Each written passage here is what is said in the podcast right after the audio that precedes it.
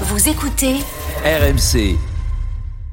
Si vous, enfin, Stéphane, je, je suis sûr que vous aimez le foot, vous aimez le sport et Euh, le foot, je suis pas fan, mais bon, Ah, ben- du- surtout, désolé pour vous, mais Allez. surtout le PSG, c'est pas ma tasse de thé. Eh ben, eh ben, ça tombe bien parce que vous allez découvrir la personnalité de l'entraîneur, le nouvel entraîneur du PSG, Luis Enrique. Bon, on le connaissait euh, de loin, hein, c'est de- de- depuis l'Espagne, on suivait sa carrière, mais alors là, on découvre oui le style de l'entraîneur parisien dans les médias. Avec toi, Alex, ce matin, c'est ta story.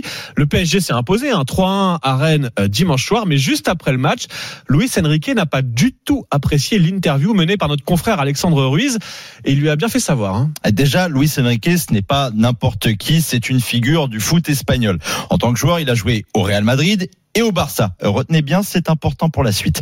En tant qu'entraîneur, il a remporté la Ligue des Champions en 2016 avec le club catalan, mais a aussi été sélectionneur de l'équipe d'Espagne entre 2018 et 2022 avant d'arriver au PSG cet été. Dimanche soir, Alexandre Ruiz, journaliste pour le média Free Ligue 1, a- est totalement bilingue hein, en français et espagnol, lui demande ce que son équipe aurait pu faire de mieux dans la rencontre et là, l'entraîneur monte dans les tours. À toutes les interviews, c'est pareil. Tu es le plus négatif de l'histoire du football mondial. Un jour, on a gagné 4-1 et il m'a dit qu'on méritait de perdre, alors que nous n'avons pas perdu. Ce n'est pas la première fois hein, que le coach parisien se montre agacé par notre confrère. Mais ce que n'a pas apprécié justement Alexandre Ruiz, c'est aussi le langage physique. Il était au téléphone dans Rotten sans flamme hier. même l'attitude physique.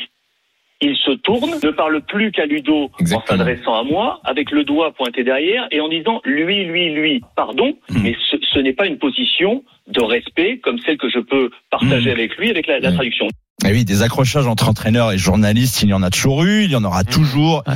Mais souvent, il se limite à la forme verbale. Mais Luis Enrique dimanche a carrément tourné le dos à Alexandre Ruiz. C'est une forme d'arrogance et c'est tout sauf du respect en fait. En fait, la réalité, c'est que Luis Enrique, au fond, il a horreur des médias et ça, il s'en est jamais caché. hein. Voilà. Et pour Daniel Riolo, si l'entraîneur espagnol continue sur cette voie-là, il risque gros. Il me fait penser à toute cette collection de joueurs qui pendant des années méprisaient les médias, voulaient pas parler, et la fin de carrière, quand il y avait un peu moins de croutons dans la soupe, il courait dans les médias. Le média à qui il répondait hier donne chaque année 42 millions à la Ligue. Il va sur Free, un minimum. Il tourne pas la tête avec ce mépris, il pose pas le micro, il se barre pas. Et oui, pour Fred Hermel, on a peut-être le secret du mystère.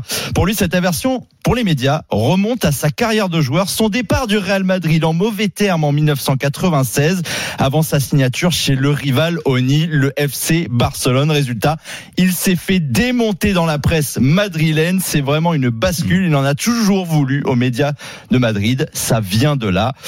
Chacun son traumatisme. Il y a près de 30 ans, là. Il n'arrive pas traumatisme. défaire. Et puis, on peut dire, Alex, enfin, je parle sur ton contrôle, que la presse espagnole dans le sport est beaucoup plus rude, on va le dire comme ça, virulente que la presse française. Bon, il pourrait être sympa, mais bon, après, un coach pas sympa avec les journalistes, ça fait pas un mauvais coach. Bon, tant qu'il gagne, c'est tout le problème. hein. C'est là, en ce moment, le PSG est pas au top. C'est la clé. Voilà, c'est la clé. Le jour où il va perdre, Ouais, c'est ça. Aïe, aïe, aïe. Quand, quand il gagne, on dira, ah, c'est son style, il est bougon. Le jour où il perd, on dira, il est insupportable, etc.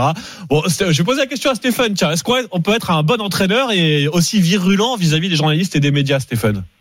Bon, faut respecter un peu tout le monde, mais bon, après, euh, les entraîneurs, euh, un peu de talent, qui ont un peu de, c'est normal qu'ils soient, Bah oui, il a du caractère. peu- ouais, voilà, qu'il ait un peu du caractère, et puis les journalistes, des fois, que si on leur pas, si on va pas un peu dans leur sens, ils trouvent toujours que c'est, pas trop bien. Ah là, ça. Ouais. Stéphane, vous dites ça à quatre journalistes autour de la table qui sont ravis de vous entendre.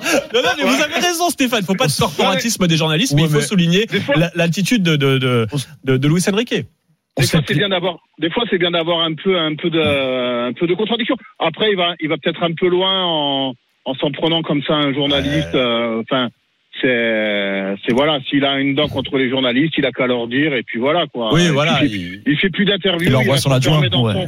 Exactement. son bunker du PSG. Le PSG essaye de pas en prendre quatre la prochaine fois en Ligue des Champions. Ah, ouais, ouais, Bien joué, Stéphane.